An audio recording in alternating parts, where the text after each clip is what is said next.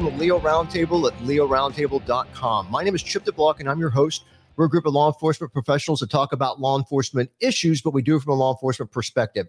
And I'm going to go ahead and introduce the crew to you guys. If you don't mind waiting for the video portion of our show, uh, we have attorney and former federal prosecutor Ward Meythaler, and also all retired this evening. We have Chief John Newman. Uh, we have uh, Lieutenant Randy Sutton, Corporal David D. Gresta, Officer Andre Casal, and we have producer Will Statzer. So I think that I got everybody on that one. And also a shout out to our sponsors. Uh, we have Galls, Guardian Alliance Technologies, gunlearn.com, mymedicare.live, and new one, TAC Tote dot com. That's tac dash tote dot com. So uh, thanks to those entities for helping make this happen. Uh, and as usual, we have a great lineup for you. And if you guys notice something different, uh, yes, we are doing StreamYard this evening. Uh, we're giving it a shot, and it, it's good so far.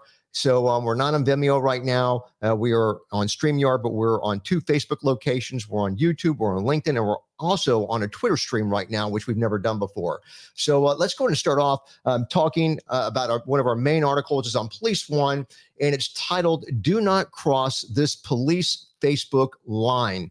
And it's Florida based, which a lot of us are in Florida. It says last month, the Florida Sheriff's Office made a decision to disable the comments on their Facebook page. And their rationale for doing this, uh, it says that in a post, it was um, an increase in there was an increase in people posting tips on a Facebook page as opposed to using the tip line or the online form they had. So they didn't want them putting in that public place. It says that it sounds tempting for an agency from an agency perspective, disabling comments will ensure that no one shares any sensitive public information. And of course, uh, they'll always protect the agency from negativity or trolling from disgruntled community members. However, by disabling engagement, you're missing out on so much more than the behaviors that you're trying to discourage posters from, you know, putting up on the uh, on the site. The zero risk and no reward solution is far more harmful in the long run and will likely open up new avenues of risk that the agency may not have thought of. So I, I thought it was a really interesting article. I know that out of everybody on here, Chief John Newman probably may have the most to say about it, but but I don't know. I'm kind of curious, you know, uh, what you guys think about it. So um, go in and weigh in, guys. Chip, I think when you start worrying about eliminating people's ability to post or comment, and you're being selective about it, you get into a slippery slope. If you're going to embrace social media and have it, you got it. It's it's you know it's the full Monty or nothing.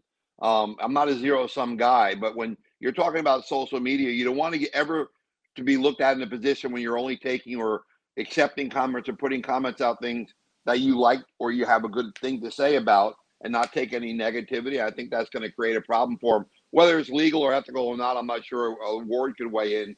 But if you're going to get involved with social media, you got to get involved with it 100% or don't bother. And, and that's uh, from someone who, you know, came from a bigger agency that had a very robust social media platforms um, you know, to an end user. I, I don't think if you're gonna if you're gonna want, you can't silence everybody. You got to take it the good with the bad. I think they're gonna, you know, they're creating some policy issues by doing that. Thanks, Chief Corporal. You know, I, everything John said is is is on the mark. The, the only thing that kind of caught me, if, if you look at the the author's what her background is, it's it's entirely about social media. Um, everybody knows I've said it a hundred times. I am not a fan of social media platforms at all. I think they cause more problems than they do good in the long run. Um, that being said, that is that is her bailiwick. That's what she does. So I, I would I would expect nothing less from her in an article about social media that says, like John said, it's either all or it should be all or nothing. Um, but I, I'm I'm not I'm not a big fan of social media. Never have been. I know it's it's 2022. I get it. Uh, agencies across the nation need to find uh, innovative ways to um, communicate with their uh, citizens uh, as best as possible in, in the ways that the citizens want to communicate, and that's you can't get away from that anymore. Thanks, Dave. Uh, and you know, it, it's kind of neat using StreamYard because uh, instead of you know we're streaming to so many locations right now. Normally, uh, Will and I and, and and Captain Bartlett when he's on, we all have different you know tabs on our browsers open up so I can go to Facebook and see who's posting on Facebook, and then I have another one for you know LinkedIn and then YouTube, and it's a lot of work and all the streams are being fed to one location on StreamYard. And even Brett is logging in and uh, he's talking about um, what he's uh, going to the what USS Alabama or whatever. I, I, caught part of it, but it scrolled off the screen. We got so many postings going on at one time. It's it's crazy right now. Uh, but I guess the USS Massachusetts is where he's going. But it, it, it's kind of cool to watch all these. Thank you, Michael MVS in Colorado, also for uh, for donating support in the show. You got a thumbs up from producer Will just now. Um, is there uh, anybody else before we go on to our first update? And uh, if not, then uh, let's go ahead and talk about. Um, there wasn't a lot of COVID action going on um, this past week, uh, but um, I am seeing some things in the media. So I, I you know, I'm a big fan of the coffeeandcovid.com uh, website. It's attorney Jeff Childers based out of Gainesville, Florida. Um, I, I, know Ward's not a big fan, but for um, a, a, month or two now, he's been predicting that since uh, President Joe Biden uh, moved the State of the Union address to March the first. You know, normally it's it's January, sometimes February, but uh, because of that, he predicted that he was doing it so that give them time to get things uh, arranged to where he could announce victory over COVID. And uh, over this past week, there's been a lot of things that have happened in the media that have helped line that up uh, and uh, including a lot of stuff from Washington. So I, I I'm on the bandwagon. I think that March 1st during the State of the Union that he's going to say that um, COVID as a um, you know, as the um, the pandemic is is gone and over, and that you know he fixed that, and that we'll be going to another uh, you know another mode of living, you know, hopefully. So anyhow, um, watch for that. If there's no comments on that, we'll jump to our first video. And look for people that are uh, are watching the show, uh, our videos. Uh, we don't have the um, we don't have the uh, I guess the technical ability without running great risk for something to go bad to show videos during a live show. You know, our live show is uh, to the second. It's about 90 minutes every Monday, and we do production for radio and stuff. So, look, if you're listening to us on a podcast or on radio, um, obviously you're not going to be able to see the video anyhow uh, while we're doing this uh, live show or a recording of it. Uh, so my advice is is that all you have to do is go to our Facebook page, which is Leo Roundtable, and we've got links to um, all the shows, um, all the topics, all the videos that we do in advance before we even do this Monday uh, evening show. So you can go to Facebook and you've got links. Watch the videos before, during, or after our live show, and also producer Will will put them up throughout the week, Tuesday through Saturday. He'll embed those in the uh, segmented videos that we do. So that said. Um, let's talk about our uh, first video. It's on Police One. Minnesota officers fatally shoot an armed man during a search warrant. Uh, pretty dynamic video. Uh, so, Minneapolis police body camera video. It was released on Thursday night. Shows several officers rushing into a downtown apartment, shouting "search warrant." Now, there's, you know what? There's sound, uh, but it's in slow motion in the beginning, and uh, and then you see them shooting and killing Amir Locke as he stirred beneath a blanket on a couch with a gun in his hand. So it's a 55 second video, and like I said, in slow motion, and then in real time later on, it shows the SWAT officers, and yeah, they're all geared up. Um, they enter in and they close in on this 22 year old Locke with their guns drawn and they have weapon mounted lights and stuff and they're illuminating this dark apartment. So the, the you, you, get to see enough of what's going on. The incident happened Wednesday morning. It just happened in seconds before Locke was shot and killed. Now, the officers were on the seventh floor unit of the Bolero Flats apartment homes. And this happened around just after 7 a.m. Um, and they went to serve the search warrant in connection with the St. Paul homicide investigation. So a real you know, bad guy that they were looking for. Uh, the Star Tribune learned uh, earlier on Thursday that Locke uh, was not the subject of the warrant. So the video shows police quietly turning the key to be as quiet as they can. As soon as the door was open, multiple officers start, you know, charging in, saying, "Police search warrant, uh, get on the, you know, ex- expletive ground." And so Locke is under a blanket. He's moving around, and then a handgun emerges in his right hand uh, before the officers, you know, light him up. They fire three times. He goes on the floor, and then they release the video. So, um, so the families looking the hire attorney Ben Crump and uh, and some other guys that are you know um, they had huge success with um, you know getting money from the departments and stuff. So I don't know where that's going, but we got a little over two minutes. Uh, any comments on this, guys? John, you want to start us off? And then, yeah, then I, I, I, just I, I I'm not a big fan of no knock warrants. You know, and whether you talk really slow or not, like you'll see in the video, you know, everyone says by all accounts, by his family's accounts, this guy wasn't a problem. He wasn't the target of the search warrant. I'm not a problem, but I don't sleep with a semi-automatic with me on the couch when I fall asleep. So then I guess um, that's a more, more of an inquiry or a curiosity.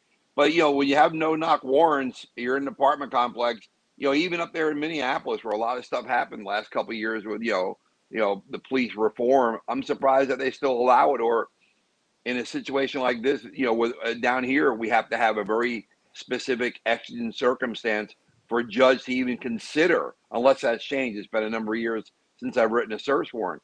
I'm just not a big fan of them, and that's the reason why. Thanks, Chief. All right, Ward, why don't you go first? We got a, a little less than two minutes, and then, and then, David, and we got about a minute and 45 seconds before our first break.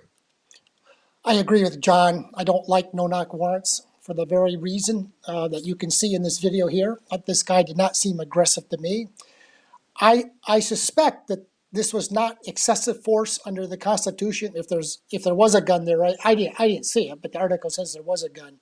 However, I would argue that there's a due process, constitutional due process violation with the search itself, uh, with re, with using a no knock warrant under under under those circumstances. Thanks, Ward. All right, David.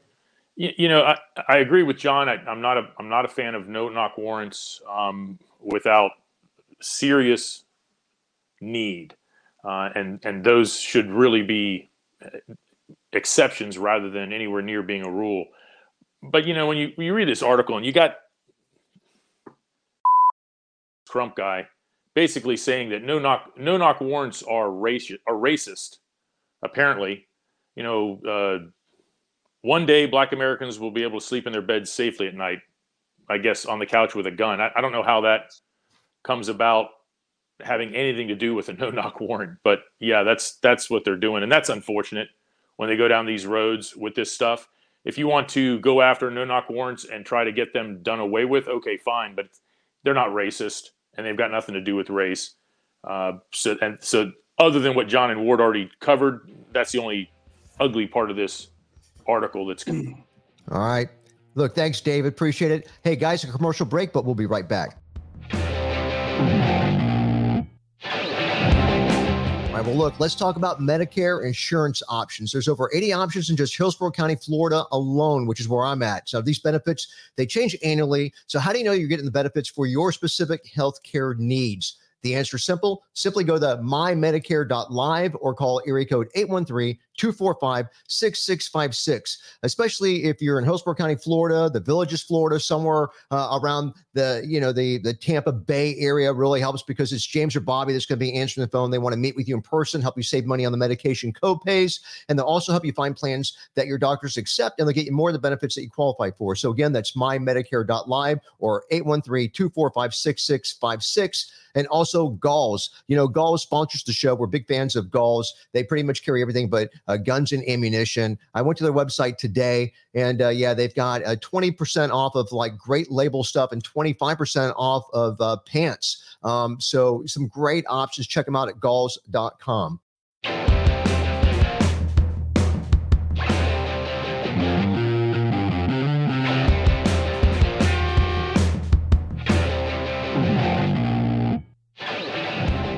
welcome back to the Leo Roundtable Show. Uh, guys, is there any money on that last video? And if not, we'll move on to the second one. And again, uh, simply go to our Facebook page, Leo Roundtable uh, in order to be able to get the links for these videos. So on uh, on YouTube and the channels, this is Butter. And look, I'm going to describe this video in great detail so you guys don't miss out on too much uh, who are listening uh, audibly. Uh, body cam video shows a man swing a knife at first responders before he shot and killed by Raleigh police. So uh, body cam footage, it was released on Friday, shows his confrontation on January the 11th, and it led to police shooting and killing this man after a crash. So it's released by um, Raleigh police police, and he's it shows this guy that's armed with a knife. Police identify him as Jose Daniel Argueta Turcios, and he's in a rollover crash that's um, off of an interstate exit. So our bad guy is argumentative with officers that are on the scene before he enters into a verbal confrontation with the woman who was in his vehicle during the crash. So the officers give him commands in both Spanish and in English throughout um, their interactions. And as firefighters tend to his children, he produces a knife. So he swings the knife at a firefighter, tending uh, to his family. And then police uh, tell him to drop the knife multiple times. And then he starts walking away from the officers with a child who was also involved in the crash. So a woman who police said was the mother of the child then tries to take the child away. And um, once the child's out of harm's way, an officer uses his taser on our bad guy. So there's a struggle, and the officers. Um, you know, try to take him into custody. So video shows him swinging a knife at first responders while flailing, and then he's initially shot twice and he falls to the ground but it's not over. So then he tries to get up with the knife still in his hand, and then he ends up being shot three more times. And I think that all the officers were surprised that um, you know that he that he came up, and there were some uh, rumors from some of the witnesses that you know he might be intoxicated as well. So that's what we have. Um, comments on the video, guys. I, I know it's you know I won't say it's typical of a crash scene, uh, but crash scenes have a way of being very disorienting. You know, when you get there, you got to find out, you know, what happened. And there's all kinds of witnesses and other first responders are already there. So there's a lot obviously going on. Randy, you want to start us off? You know, I, I was watching this with great interest because it appeared to me that there was, excuse me, another woman that got involved in it too, who interjected herself, trying to get him to give her the knife and the officers seemed to allow that to take place as opposed to getting her out of the way. And that, that appeared to me to kind of delay the police response to this. And it was a, clearly a very confusing scene. Um, and um, uh, the, the the subject, um, how he how he reacted after he was tased was amazing. That he went down initially and then came up like he like it had no effect on him. Um, these officers had no choice in doing what they did, and I'm just surprised it took as long to shoot him as as it as it did. Thanks, Randy. Um, guys, if there's nobody else, we can uh, move on to the next update. And, you know, MVS, I just read your posting when you uh, donated to the show. You said, let's get the ball ro- rolling with the donations. So appreciate that. Um, moving along here, we've got another update. And uh, this is on policetribune.com and also police1.com. And, you know, I did this last week because there were just absolutely so many shootings. And again, we're experiencing, you know, a, a massive amount of cops getting shot. So uh, police shot over the past week, we got two Bridgewater College officers that were murdered by an active shooter. And this is a, Bridgewater College police. And um, we've got off duty NYPD officers shot while driving to work. We've got um, Hillsborough County, uh, which of course is where I'm at in Florida. Um, we've got a deputy, uh, Abigail uh, Bieber, murdered by her boyfriend, who was also, from what I understand, an HCSO deputy, a detective, uh, while on vacation. I think they were in St. Augustine, Florida. Then we've got an off duty officer shot in the seventh shooting of NYPD cops in 2022.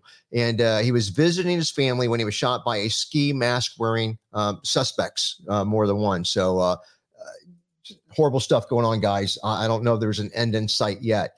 Um, if there's nobody on this, we'll move on to our next main story. We've got only got three main stories this evening. Uh, we're on policetribune.com. Maryland lawmaker wants to strip pensions from officers convicted of crimes.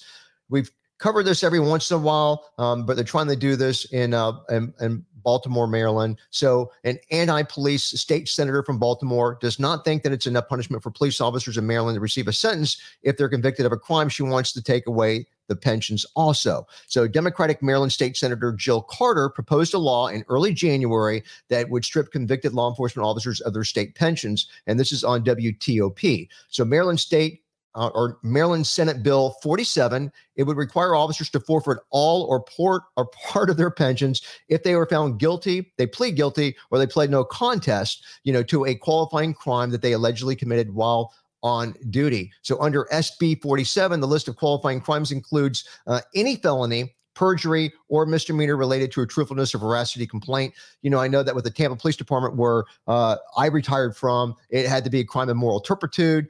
Uh, and, and and I know you guys are are getting ready to weigh in, but let me start it off by saying that my personal opinion is is that I have an issue um, with officers getting their pensions yanked for something that they um, that they did I'm sorry, for something they did after they earned that pension money. In other words, if you've got 20 years of great exemplary service and then in year 21, you do commit um, a crime, you get arrested, you get jammed up. I don't think that you should have to forfeit, you know, what you justifiably should have gotten for the first 20 years. It makes absolutely no sense to me. Um, that's just my two cents. Uh, we've got um, about a minute and 45 seconds before our next commercial break. Um, comments on this, guys? I'm curious where you guys, uh, what you guys feel. Chief Newman? You know, I think the last time we talked about this was the deputy that was at uh, Marjory Stoneman Douglas and how the legislature wanted to go after his pension. Peterson. Um, yeah, yeah, Peterson go after his pension uh, in an administrative or regulatory manner, even before um, you know it went to court. I've got issues with it on both sides. I mean, I, I agree if you're working on duty, I would, you know, I have issues because I believe I don't believe I don't like to believe the fidelity or uh, the the the virtue of this person that's proposing this bill. She has a history of some really wild um, anti-law enforcement, uh, dare I say, progressive reform bills.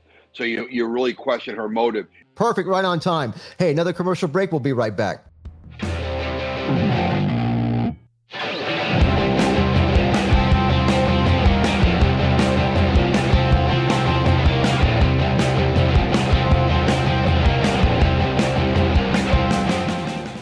Look, let's talk about industry leader in technology solutions for law enforcement. It's Guardian Alliance Technologies. Their software will cut background investigators' time in half. Now, we all know that there's a call for more accountability in hiring and selecting who gets to wear the badge. Now, with Guardian, um, you know, they developed the CJIS compliant background investigative software pla- uh, platform that helps weed out problematic applicants in record time. With Guardian, the entire background check process, it's more comprehensive, but it's also much faster for both the agency and the applicants. There's no upfront fees or long-term commitment. So I strongly recommend that you visit them today at guardianalliancetechnologies.com. And also tac tote.com a new uh, new sponsor. Hey look if you spend any time inside an armored vehicle you know how cluttered that world can be and the same is true of cruisers. So uh, there's a new product line made by tac Dash tote that takes full advantage of all that steel. So tac tote's products allow you to store a variety of gear in an, within an arm's reach using magnetic technology. So extra mags med kits uh, less lethal breaching tools they all have a portable magnetic magnetic staging solution just to name a few. So, guys, if you're looking to get your patrol cars or your armored vehicles more organized and also help you deploy faster, check out tac-tote.com.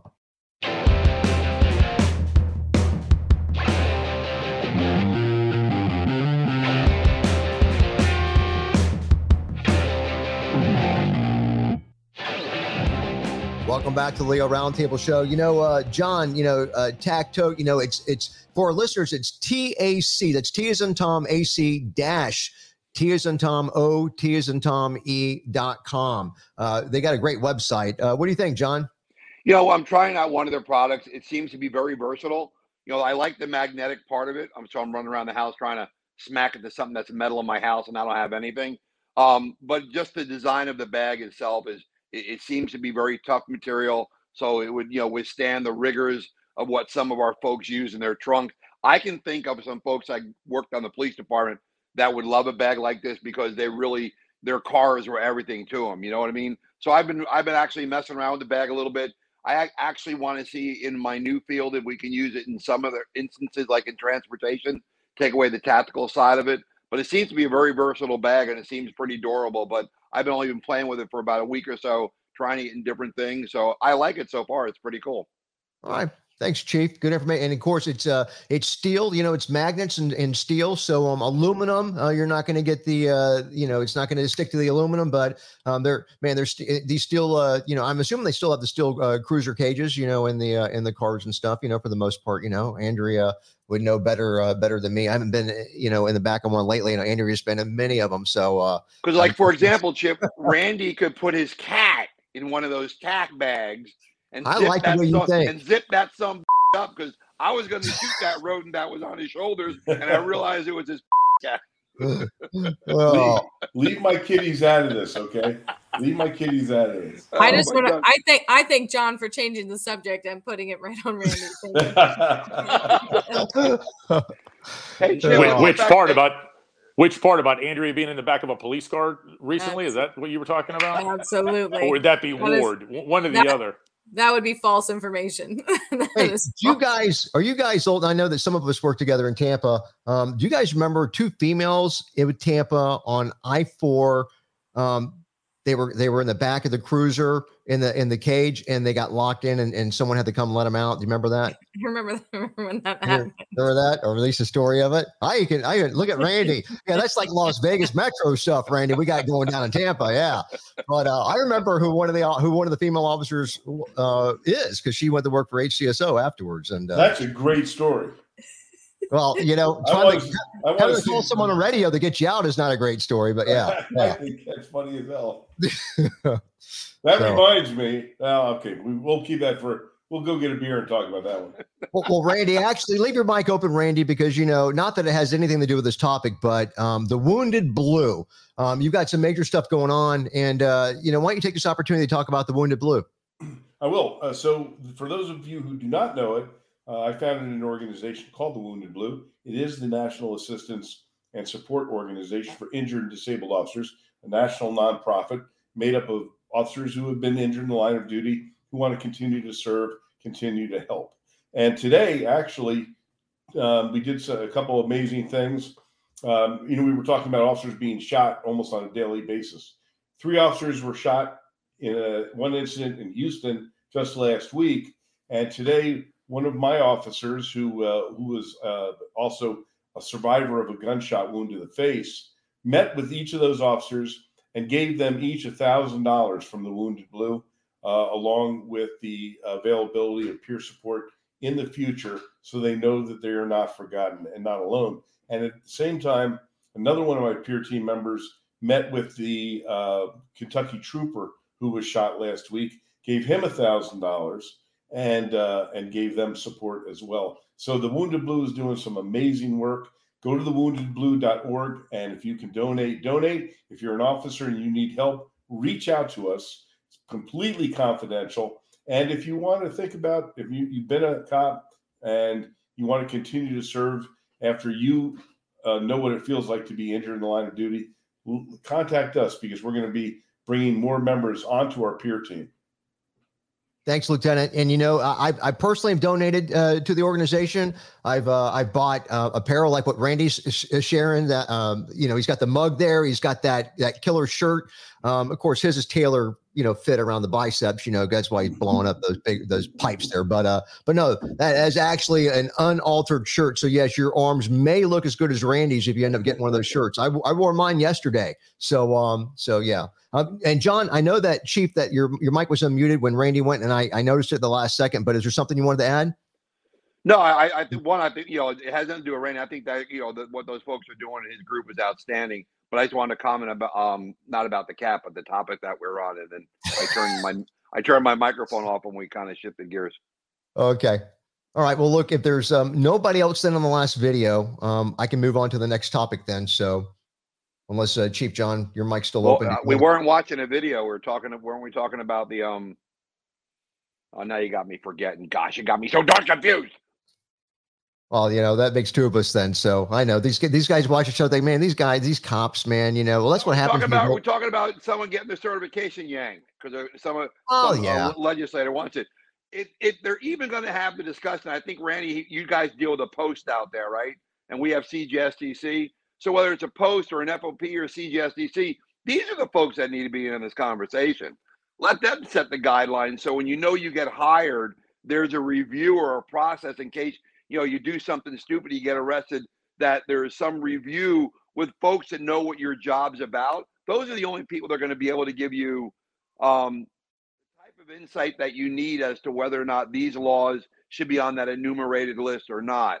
To have a legislature do it, you don't. You don't want that to happen because they're you know they're they're not familiar with what we do for a living. They're not familiar with a lot of the nuances of this occupation. So I, if they're even going to have those kind of conversations, it needs to be with this, the commission people, the accreditation people, the posts, the FOPs, and the CJSTCs.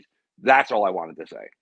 no, I like I like the way you think. And you know, John, when uh, when we were tr- when we got lost in thought, I mean, we had a lot of stuff going on. We were joking around about the cat. Randy went and talked about the Wounded Blue, and then we just got off that other topic. Ward's, I could see the smile across Ward's face. He loved the fact that we were kind of losing it mentally. And and and we he saw No. a, a kink in the armor is what he saw. No, no, no, no. excited. Ward was laughing because he thought Randy was wearing his shirt for Viagra. Because on my side, all you can see is that big that big V. And now when he's standing there in full shirt, You can see it's one of his organization shirts. So Ah. Ward was probably looking for a hookup. I'm I'm just thinking. That may okay. That I- that makes sense. That makes sense now. All right, thank you. All right, if there's if there's nobody else, I got like John even took a hiatus here for a second. Uh, look, we got about two and a half minutes, so let me pop on to uh, Police One, San Francisco PD to end investigation agreement with the DA, the district attorney. So there is a story here. I'm just going to touch on the surface of it, uh, but San Francisco Police Chief William Scott he announced on Wednesday that his department will end an agreement with the district attorney's office to cooperate on investigations of police shootings and other incidents. So Scott has renewed his criticism of District Attorney uh, Chesa Boudin after an investigation in, in uh, Boudin's office alleged that she was pressured to withhold evidence in a use of force case against a San Francisco cop. And here's a quote saying that um, it appears that the DA's office has an ongoing practice of investigations against SFPD officers that includes withholding and concealing information and evidence the San Francisco PD is entitled to have. And that's what Scott wrote in a letter to uh, Boudin's office on Wednesday. So, in court testimony last week, the investigator uh, involved in all this said that she believed that she could be fired if she did not remove certain evidence from an affidavit against Officer Terrence Stengel, who is charged with battery and assault after beating a man with a baton, according to the San Francisco Chronicle. Now, uh, Stengel's attorney alleged that the evidence incriminated the man and would have justified the officer's use of force. So it would have got the officer off the hook. Now, in full disclosure, the San Francisco Superior Court Judge uh, Teresa Caffese, she did not issue a ruling on the motion to dismiss the case. Uh, uh, according to the uh, Chronicle, and she said the evidence allegedly withheld uh, was redundant and irrelevant. So I, I do want to throw that out there. Um, we got about this is actually we're leaving on this topic so this will be the end of the uh, the first actually you know what i'm sorry i think we got one more break coming up so uh we got about 40 seconds guys uh whoever wants to jump in nobody on this one Yeah, it's just uh, uh, it's it's easy. It's just the uh, the uh, what will you call them? The revolution eating itself. Is that how it goes? So, no surprise. all right thanks dave all right if there's nobody else then i'll go ahead and whet your appetite on the uh, next video. So it's on youtube. The channel is called this is better there's a body cam and there's footage showing uh, what led to a man being shot by jacksonville police and it's the jacksonville sheriff's office. So again on this uh, video if you're listening to us audibly on podcast or on radio uh, simply go to our facebook page leo roundtable we got links to all the stories and all the videos. So we're at the jacksonville sheriff's office in florida. On thursday they released a body cam uh, video uh, from a traffic stop in January that led to a man being shot by police. So the car was stopped about 1 a.m. on January the 8th. Five people were inside, uh, and the car was stopped for a red light violation. So during the stop, officers said that they smelled marijuana inside the car. They noticed the man in the front passenger seat, later identified as uh, Tirani Wade. He's wearing body armor. Imagine starting to stop off like this, David. And so the officers, it says they were suspicious. I bet they were a little bit more than suspicious. So look, we'll take a commercial break and then we'll uh, cover the video. We'll return in a second after this break.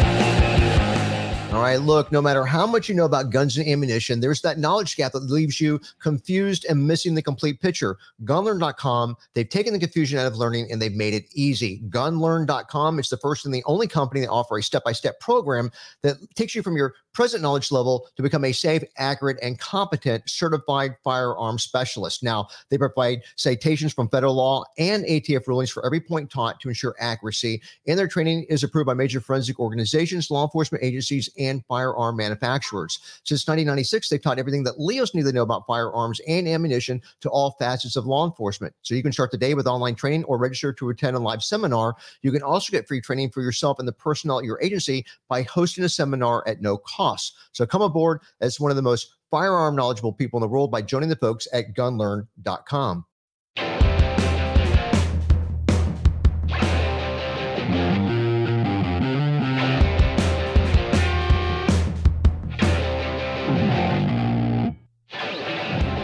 Welcome back to the Leo Roundtable Show. In, in, the first body cam video, the, it shows the officer approaching the driver's side. The driver of the car can be seen with his hands out the window. So remember, the guy wearing the body armor that was the passenger. So um, so driver's got his hands out the window. The driver uh, tells the officer his identification was left at home, and he's asked to step out of the vehicle. So the officer checks him for weapons, asks the man if he has a uh, medical marijuana card.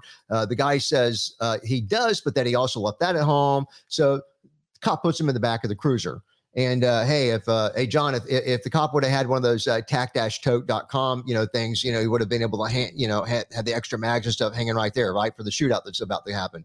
So, um, officer returns to the car and he asks Wade, who's the passenger in the ballistic vest, ask him a question. He says, "Quick question: Do you have a medical marijuana card?" And so the guy responds and says, "Sir, I don't answer any questions, sir." So uh, the cop says, "Okay, step out of the vehicle for me," and that's when it starts to go south. So the officer repeats the demand. you know, they get out of the car. And um, he says, Don't reach behind your back. So the officer eventually grabs Wade's hands, guiding him out of the car. A magazine to a firearm can be seen near his waist. And uh, so the guy tells the cop, Look, I got a weapon on me. Cop says, I know. And suddenly, a second officer in the scene yells, Hey, stop because now we got people starting to bail out of the car and run. Uh, because remember, there were five people in the car. So the first officer attempts to handcuff Wade. Wade uh, tells him to get on the ground. Wade breaks away. You hear a gunshot. Cobb said that it was fired by Wade. And so police return fire and numerous shots are heard. So surveillance camera uh, shows the suspect running away from police and appears to show him firing back over his shoulder. So the three who were in the back seat that kind of uh, vamoose. There, um, I guess two of them were caught and detained. Wade was taken into custody uh, and transported to a hospital with serious injuries, and he's found to be in possession of a handgun, 22 bags of cocaine, synthetic drug called Flakka, which I'm actually unfamiliar with, but it's like bath salts, I guess. Maybe one of you guys knows more about it. So, uh, kind of interesting how this thing kind of unfolded. Uh, comments on the video, guys? David? Yeah, wow, how it unfolded. That's that's kind of an understatement. You know that I had to. You have to watch the video almost in its entirety. I mean, you can skip through a lot of it, but I was confused initially how the guy that had the body armor managed to break away from two cops that were standing very close to him by the car. And what came to light was that the backup officer made a rookie mistake and this and, and it was like squirrel and he took off and left his partner alone with a known armed bad guy to begin to chase one of the other people that jumped out of the other side of the car and ran. You had to watch further in the video to get his body camera before you realize what happened, which at that moment, when the bad guy realized he was one on one, then he decided he would take he would make his move. Um, guys, you've heard it in that silly movie. Don't leave your wingman. Don't do it. Uh, you've got an armed subject. You know is armed in front of you. He's got body armor on. Um, yeah, that's a reasonable thing to, to, for one of you to step back a foot, draw your firearm and point it directly at his head and say, "Look at me." Do what you're told. As the other officer goes hands on and puts him on the ground and puts him in handcuffs, but you can't leave that. You can't leave that scenario. Um, your partner alone with that. Hence, the guy breaks away. Now the other cop does recover. He he realizes what what his mistake was. He turns and he runs after his partner who is in foot pursuit behind this guy who's shooting at him. They take cover on the corner of a building. They re, they return fire to this guy. They hit him at least once or twice. I don't think it was life threatening. They dump a lot of rounds. Sorry, Brett. I know you're heartbroken over this.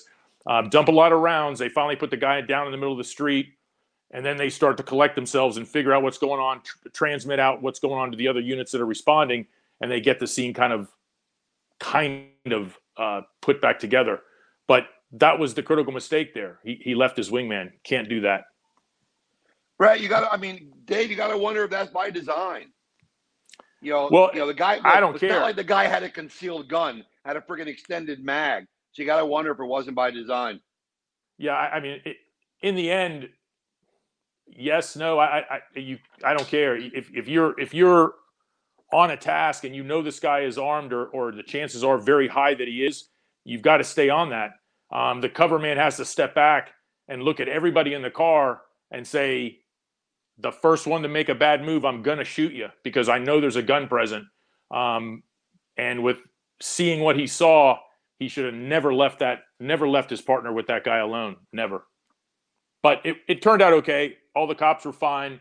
Other other than that, they, they recovered and did a good job. So, uh, you know, in the end, it it was okay, I guess. You know, I, I'm looking here at our at our feed. I know uh, we have uh, Joanna Messina on uh, from Pexip. So hi, Joanne. Thanks for uh, watching the show. I'm seeing that um, it says that Eddie Leal is on here and Bill Van Rom, but Eddie says that you know he saw the video previously and said they had an extended mag. They had a drum magazine and extra mags in the car as well, and that's a good thing they didn't want to kill a cop that night. So, um, guys, oh Andrea, I'm I just noticed your mic's open. Go ahead. Real quick, I think that's where that um, tunnel vision kind of comes in, and some of these younger guys, especially, they just want to get into that foot pursuit where they just kind of get blindsided. Somebody runs from the car, and you just automatically chase after them. Um, I do. I think it's very important to go ahead and. I mean, you have to slow down. You have to get control of your scene.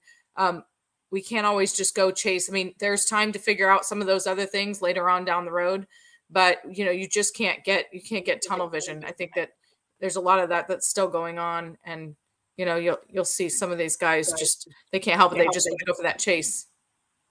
Thanks andrea.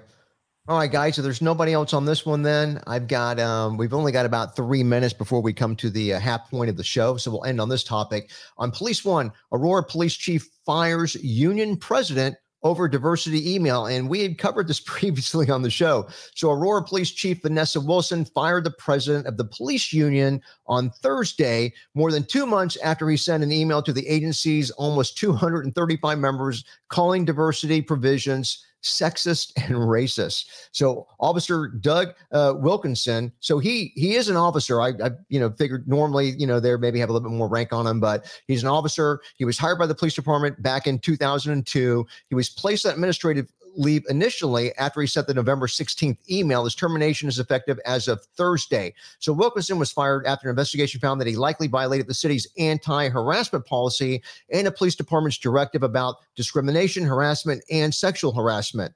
Uh, he sent an email after the state announced an agreement with the police department to change the agency's use of force, hiring, and their training practices. the agreement came after state investigation discovered a pattern of racist policing and excessive use of force by the police department. That, that is surprising. However, um, listen to his comment that he, the post that he made. He said, quote, to match the diversity of the community, uh, we could make sure to hire 10% illegal aliens, 50% weed smokers, 10% crackheads, and a few child molesters and murderers to round it out, you know, so we can make the department look like the community. And that's what he wrote. Um, it says in the email. So five employees filed a complaint about the message, and then nature took its course. So we got about a, a minute and 39 seconds. Um, comments on this, guys? Any surprises? Randy, you want to start us off? I think the uh, I think that he's going to get his job back. That's what I think. Um, I don't. I cannot see uh, was it poor judgment? Probably. Uh, was it funny? yeah, it was. Uh, now, how does this constitute sexual harassment? Explain that one to me, because I'm not seeing it. Uh, I and the uh, I think the Aurora, Colorado police chief just gave in uh, because she's part of the she's part of the the movement that was you know that, that wants to hang a guy out like this to dry. I think it. I think they should have just given him giving them a written and and be done with it. All right, thanks, Lieutenant. Guys, we've got about uh, 48 seconds before the end of the show. So, um, any other comments before I call in David? no, I, I, agree with Randy. Well, you let's let's talk about the offense first, right? I don't think it rose to the level of sexual harassment, but who knows how that policy reads. But man, if it feels good while you're emailing it, stop. if you're laughing and you can't finish the sentence, on the keyboard or you're like talking to the computer, stop. Grab yourself a you know an adult beverage, walk around the room for 30 seconds. Don't send it, man. Don't send it. Or nowadays they have a delay in your email. You can do 10 seconds or 20 seconds. I, I like that. You're on it. Um, we're going to go and cover a couple videos. This one's on YouTube. The channel is called This Is Butter. And so uh, this is uh, Vas- uh, Vacaville Police and it says that an officer who shot a fleeing unarmed man he did not violate policy. So the review found that an officer who shot and wounded an unarmed man was running from the police in 2020 and that he acted within department policy. We'll be right back after this commercial break